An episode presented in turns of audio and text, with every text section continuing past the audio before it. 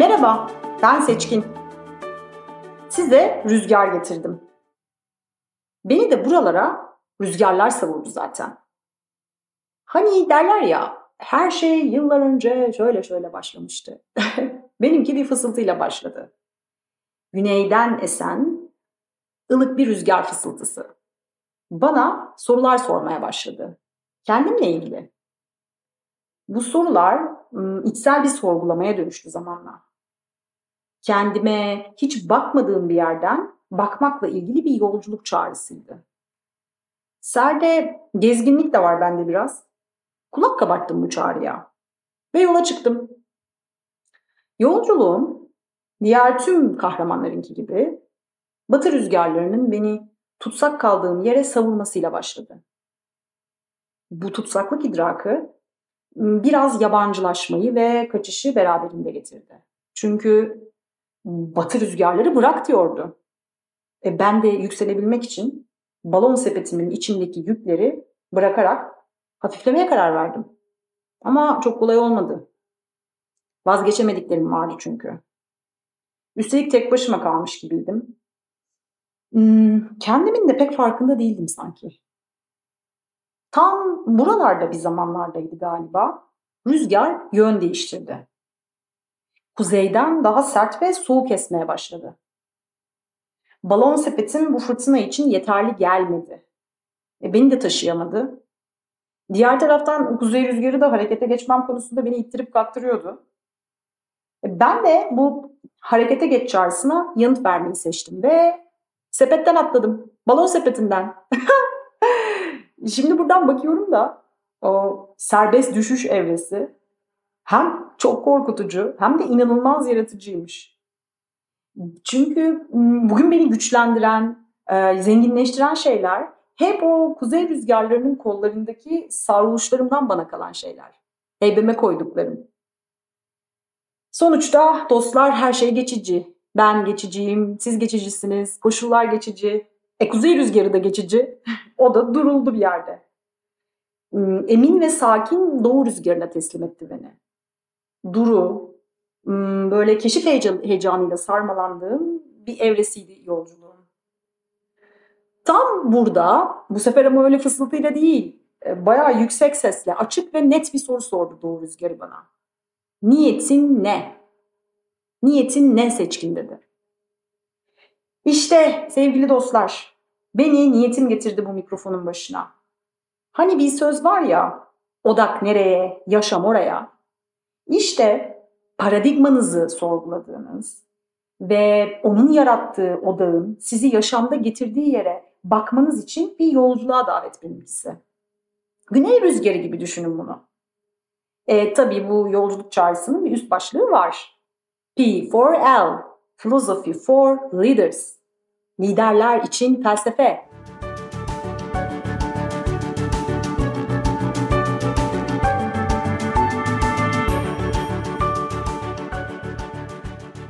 Çalışma alanım olan liderlik psikolojisinin taşıyıcı sütunu P4L.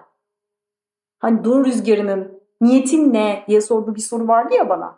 İşte ona verdiğim yanıtın liderlik idealinin, bir liderlik modelinin temelini oluşturan yaklaşım. Söz konusu bu yaklaşım benim akademik ve profesyonel olarak yetkin kılan öğretilere ve araçlara dayanıyor. 15 yıla yaklaşan bu yolculuk öğrencilerimle, danışanlarımla ve girişimlerine destek sunduğum kurumlarla paylaştığım liderlik eğitimlerini ve uygulamalarını da içeriyor tabii. Ama bununla birlikte benim liderlik stilimden ve yaşamımdan izler var. Zira eğitim ve danışmanlık sınıfında marka tescilini edindiğim P4L kavramının esin kaynağı yaşamımın en renkli parçası. Kızım renginle çıktığım annelik yolculuğu.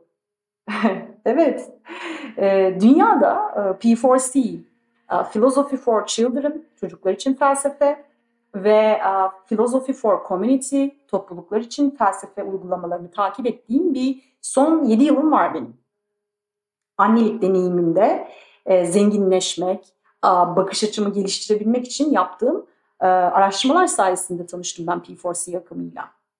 P4C a, ne diyor? Hmm, yaratıcı, sorgulayan, işbirlikçi ve özenle ilişki kuran çocuklar ve topluluklar yaratma ideali taşıyor P4C bir kere en başında. Kendisiyle, diğerleriyle ve doğayla bağ kuran çocuklara ve topluluklara felsefi farkındalık kazandırmayı amaçlıyor. Benim de annelik deneyim başlamasıyla eş zamanlı liderlik süreçlerine şahitlik ettiğim yüzlerce kişi ve e, topluluk oldu, takım oldu. Bu toplulukların temel ihtiyacının felsefe üreten araçlarda saklı olduğunu fark ettiğimde e, ve bu doğrultuda o gruplarla uygulamalar yapmaya başladığımda elde ettiğim sonuçlar inanılmaz etkiliydi. Böylelikle ben P4C yaklaşımıyla yani Philosophy for Children yaklaşımıyla anneliğimi besleme girişimimin e, akademik ve profesyonel olarak destek sunduğum topluluklarda e, uygulamalı bir liderlik modeline dönüştüğünü de gördüm. Kısacası e, bu bir altyapı oluşturma sürecine destek sundu. P4L başlığındaki podcast yayınlarında bu modelden izler bulacaksınız. Hmm, yayınların birinci amacından da biraz bahsetmek isterim. Ee, kendiniz için düşünmeye vesile olmak. Evet böyle diyebilirim. Bunu yaparken de yaşamsal hedeflerinize dokunarak kendi liderlik stilinizi büyütmenize katkı sağlamayı önceliyorum. Liderin kendiliği dediğim bir olgu var benim. Bu olguya felsefeyi ve onun beslediği alt disiplinleri e, aracı kılarak bakabilmek gerçekten çok önemli. Çünkü benim bakış açımda felsefe gerçeklik, bilgi, değerler üzerine idrak geliştirebileceğiniz yegane alan. O yüzden de liderlik argümanına böyle sadece yapılacaklar listesinden çok farklı bir yerden yaratıcı ve liderin kendiliğini keşfettiği e, dinamiklerle ilgili bir yerden bakmaya dair bir davet bu podcast yayınları. Tabii bununla birlikte bir de hayalim var. Yayın akışını birlikte şekillendirelim istiyorum. Ee, sizlerden ricam e, dinlediğiniz her yayından sonra içeriye katkı sunacak sorularınızı bana yazılı veya sözlü olarak lütfen iletin. Böylece e, her yayında e, P4L idealini oluşturan, Philosophy for Leaders idealini oluşturan topluluk ruhunu da birlikte besleyebileceğiz. Sosyal medya hesaplarımı ve e-posta adresimi açıklama kısmında e, bulacaksınız zaten. Her 10 programda bir sizlerden gelen bu sesli ve yazılı sorulara yanıt vereceğim ara değerlendirmeler yapmayı o yüzden çok önemsiyorum. Lütfen buradaki desteğinizi esirgemeyin. Ah ez cümle sevgili dostlar. Dilerim bugün size ulaşan bu güney rüzgarının ılık ve cezbedici çağrısına yanıt verirsiniz. Dilerim e, liderliği ve o odaktaki yaşamınızı felsefi farkındalık penceresinden e, sorgulama çağrısına katkı sunmak istersiniz. Bu çağrıya katılmak istersiniz. Heyecanla bir sonraki yayında görüşene kadar hoşçakalın.